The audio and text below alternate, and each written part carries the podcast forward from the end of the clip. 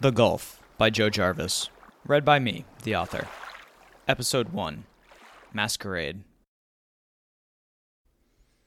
Paradisia sucks, but the whole island sails there on Monday. Well, it doesn't really sail, there are no sails. Some of the windmills sort of look like sails. So does a lot of the architecture on the central platform. The architects did that for aesthetics, obviously. I'm putting on my costume for Halloween tonight. I'll be meeting up with friends in two hours at Cask of Amontillado. I know, it sounds like a boring place where old guys sip whiskey, but that's just the basement. The main floor is a club with a gothic vibe, mainly because the building is an old cathedral. They fully exploit that for Halloween. That's why it's anarchy on Halloween night, the place to be, or at least the place to start. I'm dressing as a masquerader, and so are a couple of my friends. It's always bittersweet. It's the craziest party night in Barracuda of the four months each year Gulf Sails is anchored here, but it also marks the end of the best four months of the year. Barracuda is absolutely epic, and on Monday we sail to Paradisia, and as I've mentioned, Paradisia sucks. For starters, the drinking age in Paradisia is 21. Gulf Sails leaves Paradisia next year on March 1st. I turn 21 on March 2nd, so I can say goodbye to my nightlife for the next four months.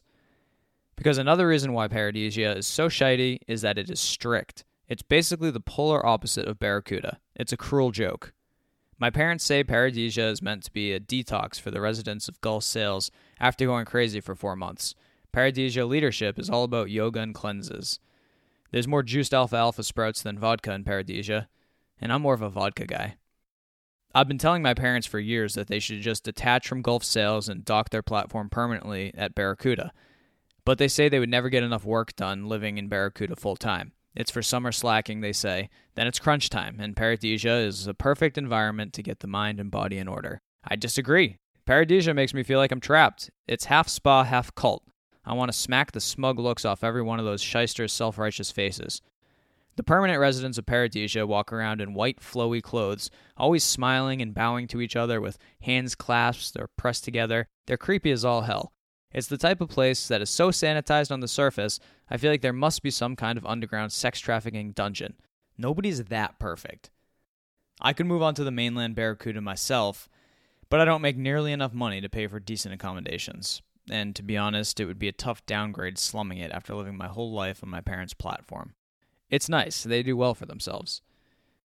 I put my final touch on my costume, a mask that goes over my eyes and nose, it's gold and black with red and black feathers protruding back over my ears from the sharp edges of the mask. I put some eyeliner on so that my eyes are rimmed especially dark behind the oval slits in the mask. People will hardly notice the eyeliner, though. My eyes are pretty dark anyway. I stick a gold dollar sign on one of my cheeks. On the other, a black interlocking Mars and Venus sign. You know, the circles. One has a cross coming out the bottom for female, and the other an arrow from the top right for male. I find that when I give obvious signals like this, it cuts down on the number of guys that flirt with me. It's not that it bothers me, but why waste either of our time? And for some reason, I'm like a gay magnet. They love me. I can't figure it out. I'm wearing a matching button down vest, like from an old three piece suit. The back is all gold, and the front is black based pinstripe with gold. The pocket has red and black feathers poking out. The pants match the front of the vest, and my shoes are gold. I look good. The ladies are going to love it. Downstairs, my parents and younger brother are eating in front of the big screen, and my mom gushes over how adorable I look before telling me to get myself some dinner from the kitchen. It's all laid out on the counter buffet style, but she still describes it all and suggests first, you'll want to lay down the rice and then put the stew on top. There's some shredded carrots that go on top of that, and then sprinkle on the parmesan and seasoning mixture. Oh, and I laid out parsley sprigs for a garnish. There's fresh bread too, so you can mop up extra juice when you're done. I look at my dad's plate. It has three distinct sections. The rice, stew, and cabbage do not touch each other. He ate his bread first. When I sit down, he talks to me without moving his eyes from the screen. Are you going to stay out all night again? Probably, I say a little indignantly. It's the last chance to have fun for the next four months. Maybe you should give Paradisia a chance and do the cleanse with your mother and me this year, he says and turns to me with a raised eyebrow. I take a deep breath and widen my eyes. Maybe, I say sarcastically. He rolls his eyes. My little brother Raji chimes in. I'm sure the guys are going to love your costume, Deej. They probably will. Luckily, I'm not a homophobic little twat like you. True, you'll take any attention you can get, he says, and my dad chuckles, then tries to play it off like he was just clearing his throat. My mom glares at them. I finish my dinner, put my plate away, order a drone, and yell, bye from the hallway, but my mom runs out from the living room because she has to get a picture of me in my costume before I go. The drone is waiting on the landing pad. I swipe my bracelet and get in. Lift, altitude, acceleration. I catch a good sunset on my way into town. Purple and orange lights mark all the public landing pads for Halloween. Barracuda gets into any holiday you could think of, and some you definitely have never thought of. I'm pretty sure they've made a few up along the way, so that basically every weekend during the four months that Gulf Sails is docked is some kind of festival. On Monday, the city's population will have as Gulf Sails floats to Paradisia. I meet up with Dean and Craig at Cask of Amontillado. It's just getting started. The stone archways and cast iron chandeliers are perfect. We couldn't have chosen better costumes. Somehow the DJ infuses chilling organ scales into his beat. I know that might sound weird, but holy shit, it works. She walks into a beat. She flicks her hair to the side at the perfect time to match not just the music, but the lasers too. It all happens in slow motion. Not really, but you get it. She looks at her friend and they both start laughing, realizing she accidentally mimicked the music with her mannerisms. She has a black mask tied around her face. Her costume is a short, form fitting dress, black with long sleeves. There are red ties around the waist and arms.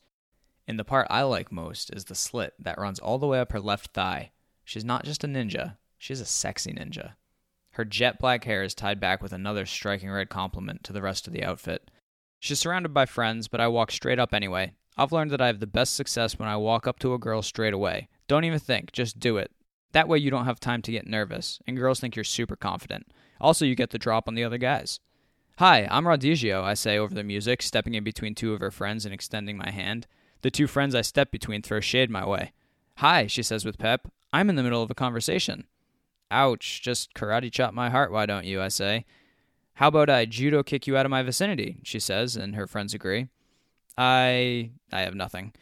I turn around and walk away. Have fun haunting the opera, she calls after me. Masquerade, I mutter. Seems like it went well, Dean says. I decided she wasn't hot enough for me. Hey, have you guys stocked up on contraband for Paradisia? Craig and Dean look at each other. What? I say. Deesh, Dean says. We aren't going to Paradisia. We got an apartment here in Barracuda. Wow. I feel sucker punched. This is the only thing that can make spending four months in Paradisia worse. And you didn't include me? Come on, you know we wanted to, but the place we're getting is $2,000 a month for each of us, and, well, Dean trails off. Dean sold an app he created this year. He got a big payout and will be raking in royalties for years. Craig has been programming robots for two years and makes plenty. I just fix bugs for a website hosting company. The glitches the automatic crawlers can't repair. It's easy, and I can do it on my own time. I log in when I feel like it and get paid per repair. But I'm looking back and forth at them in disbelief. I just see stony masks staring back. I feel betrayed. I know Dean isn't trying to be a dick, but what he's really saying is that he doesn't want me mooching off of him. Guy, don't be dramatic, Craig says, trying to downplay how bad I should feel. You'll be back for New Year's. Turn of the century, he booms like an announcer and slaps my back. Yeah, man, come back for a whole month if you want, Dean says. You can stay with us the whole time. It'll make the trip even cheaper than it was going to be. Can you guys believe it? Craig, a little too enthusiastically, throws in. We've been talking about New Year's 2100 for years, and now it's only two months away. I plan on nonstop anarchy from Christmas Eve to maybe January 4th or 5th, Dean says. Depends on how much momentum I can build up. I'm glad I have this mask on. I wouldn't be able to hide my emotions otherwise. I feel suddenly like the third wheel, like they both have something in common that I don't. I'll be a visitor in their world. I can have a taste of the high life, but not the real thing. The music gets louder and the beat turns up. We take shots. We head to the dance floor. A blonde with black streaks and vampire teeth growls at me in the red strobe light. A werewolf busts a break dance. Three witches hop in unison. More shots, dance, shots, dance. I'm forcing it. My game is off. I stumble off the dance floor and bust open the double doors to the outside deck overlooking the water. It's a cool night for the Caribbean, and steam comes off my skin. Mist wafts ghostly over the water. Distant seagulls sound like crows. The salty air smells of extra decay. The tide must be out. There's not many people out on the deck. A few old guys from downstairs in the corner smoking cigars and having a spirited old guy discussion. A few couples or threesomes of friends interspersed around the high tables, and four guys around 30 leaning against the wooden pillars that hold up the thick black chain railing by the bay.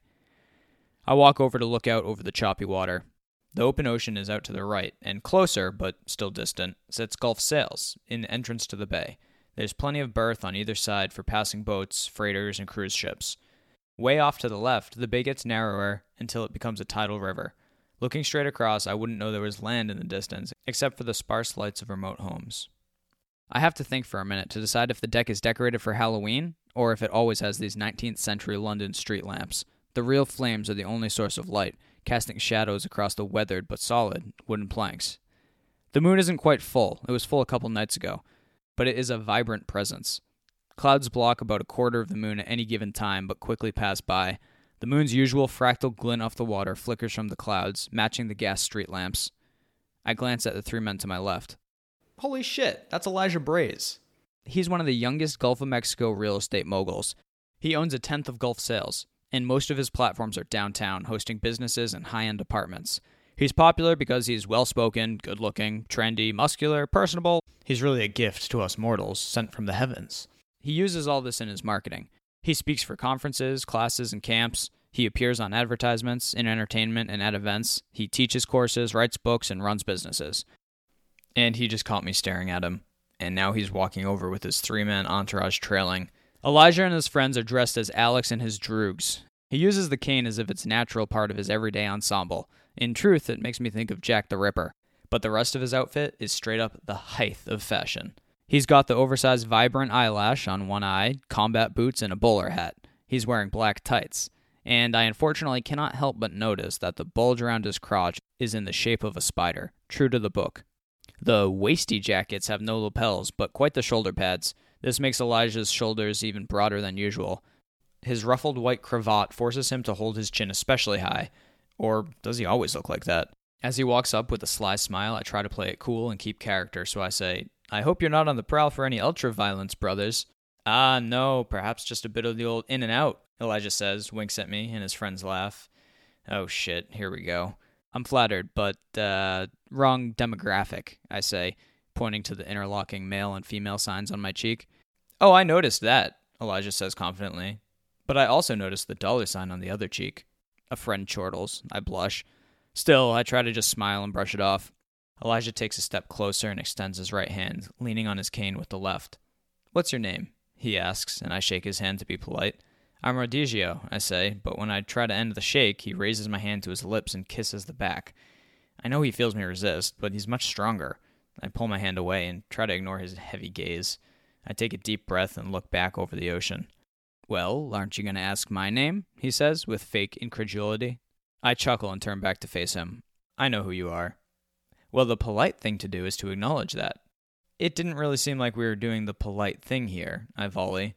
Elijah's only chubby friend breaks in, sounding bored and annoyed. Can we go back in? It smells like low tide out here, and this kid is boring me. He puts his hand on Elijah's arm. Elijah's eyes flash deep aggravation compared to the intense challenge they had been imparting to me. He slowly turns his face, not to look at his friend, but to stare at the friend's hand on his bicep. His friend pulls his hand away and takes a deep breath like he's brushing it off. He acts like he is over this tedious situation, and yet he stays right there, though now his eyes look up towards the club's tall stone walls. When Elijah turns back to me, he is back to friendly and jovial. It's too much. He's letting the costume infect his demeanor. Or maybe he's really like this. So, do you live on the island or the mainland? He asks. Island. Me too. Oh, maybe you already knew that too. I almost roll my eyes, but I manage a polite smirk. I knew you had a platform there. Wasn't sure how much time you spend on it, though. I travel a lot, but that's where I stay when we are docked at Paradisia, he says. Why? I blurt out. Paradisia sucks. If I were you, I'd go to Europe or Asia or at least stay in Barracuda. He gives me a tisk tisk look and wags his cane like he is scolding me. You don't like my friend Francesco's little society? Wow, he would be friends with Francesco, the cult leader of Paradisia. My opinion of Elijah Braze has done a complete 180 in the last three minutes. In videos and writing, he gives off fastidious success. Now I'm just getting creepy overconfidence. I just find it a little restrictive, I say. Just come to a party on my platform. We can loosen whatever restrictions you have. The chubby friend gives a sort of amused snort and chuckle. This time, Elijah actually closes his eyes, and I can see his jaw grinding for a moment. He takes a deep breath and resumes his smile. I turn back to face the water, but he steps up behind me and puts his hand on the chain railing on either side of me. Now he's pressed against my backside. Maybe it's that mask that's getting me going so bad, he says into my left ear. I can't move one way or the other without pushing past an arm. I choose the way furthest from his face, so I jerk right and actually have to put some muscle into breaking his arm free from the chain to let me out of his reach. Unfazed, he watches me and his smile twists. Feisty. I think I want to leave that mask on for last when I'm undressing you. Look, since you're clearly not taking the hint, I say, raising my voice, let me make it clear. I don't care how famous or rich you are. I wouldn't get with you if we were the last two people on Earth. Like a shark toying with his prey, Elijah's smile doesn't change. He leans in close, and I recoil my head but don't back away, not wanting to appear weak. He whispers loud enough for his friends to hear. If we were the last two people on Earth, sweetie, who the fuck would stop me? A chill goes down my spine as he walks away, his droogs trailing, laughing and swinging their canes. See you in Paradisia, a lanky, effeminate friend says to me sarcastically over his shoulder. I'm actually shaking. I hear the rise of the bass as the chubby friend holds the door. The bass fades as the doors swing closed. I sigh and lean most of my weight on the chain railing. This is not how I pictured my last party night in Barracuda. Prospero! Shit, I'm startled. Where did you come from? Well, I am a ninja, she says, melting me with her mascara lined eyes. I manage a burst of air that substitutes for a laugh. Prospero? I ask. It looked like your night was going about as good as his. I'm still confused, racking my brain. She notices and lets out a disappointed chuckle and looks to the side. Anyway, she says, sort of condescendingly, I just wanted to apologize. I felt like I might have been a little harsh earlier. She gives a forced smile. I hope I didn't kill your mood. She starts walking away. Prospero, I'm dressed for a masquerade. Poe! Lenore! I blurt out just before she reaches the door. She stops, turns slowly, and she has a smirk on her face now. She walks back to me, and I can't tell if she moves that way to stay in character or if it is a natural, graceful stealth. She leans on the railing next to me, looking out over the water. She turns to face me. Majorie. Or Digio. Right, you told me. I'm usually the one with the stupidest name. I laugh. My friends usually call me Dij. I like that. Majuri sounds mystical, almost like a mermaid. Yeah. I'm pretty sure my parents just looked up mermaid names. They were obsessed with Gulf Sails, but couldn't afford a platform until I was 18.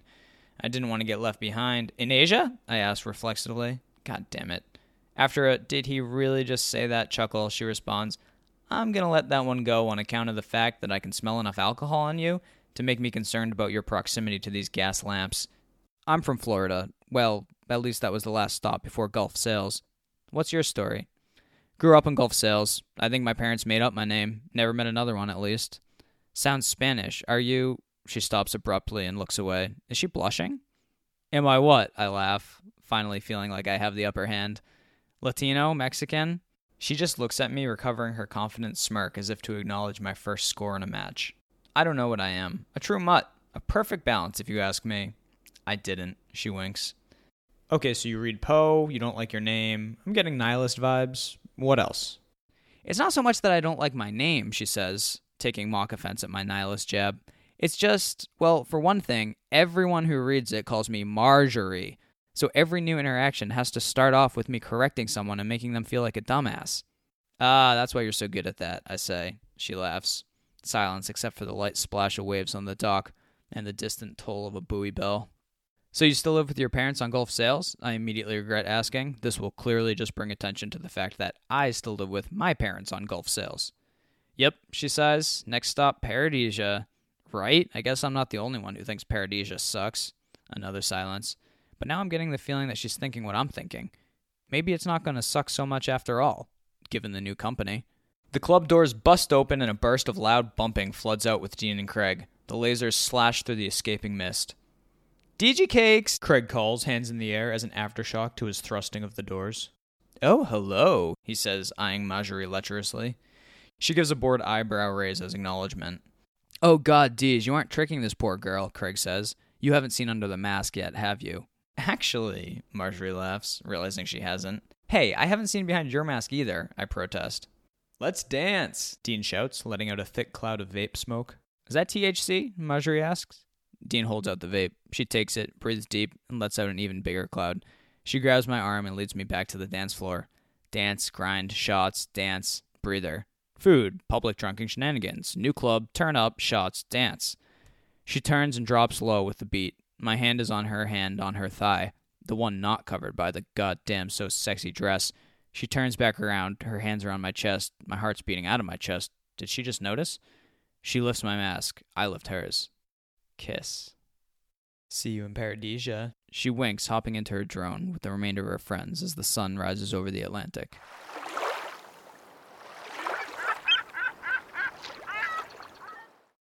To listen to episode 2 right now, go to joejarvis.me and join my email list. Or follow the links. If you want to follow me on Instagram, it's joejarvisme, or on Facebook, it's the same.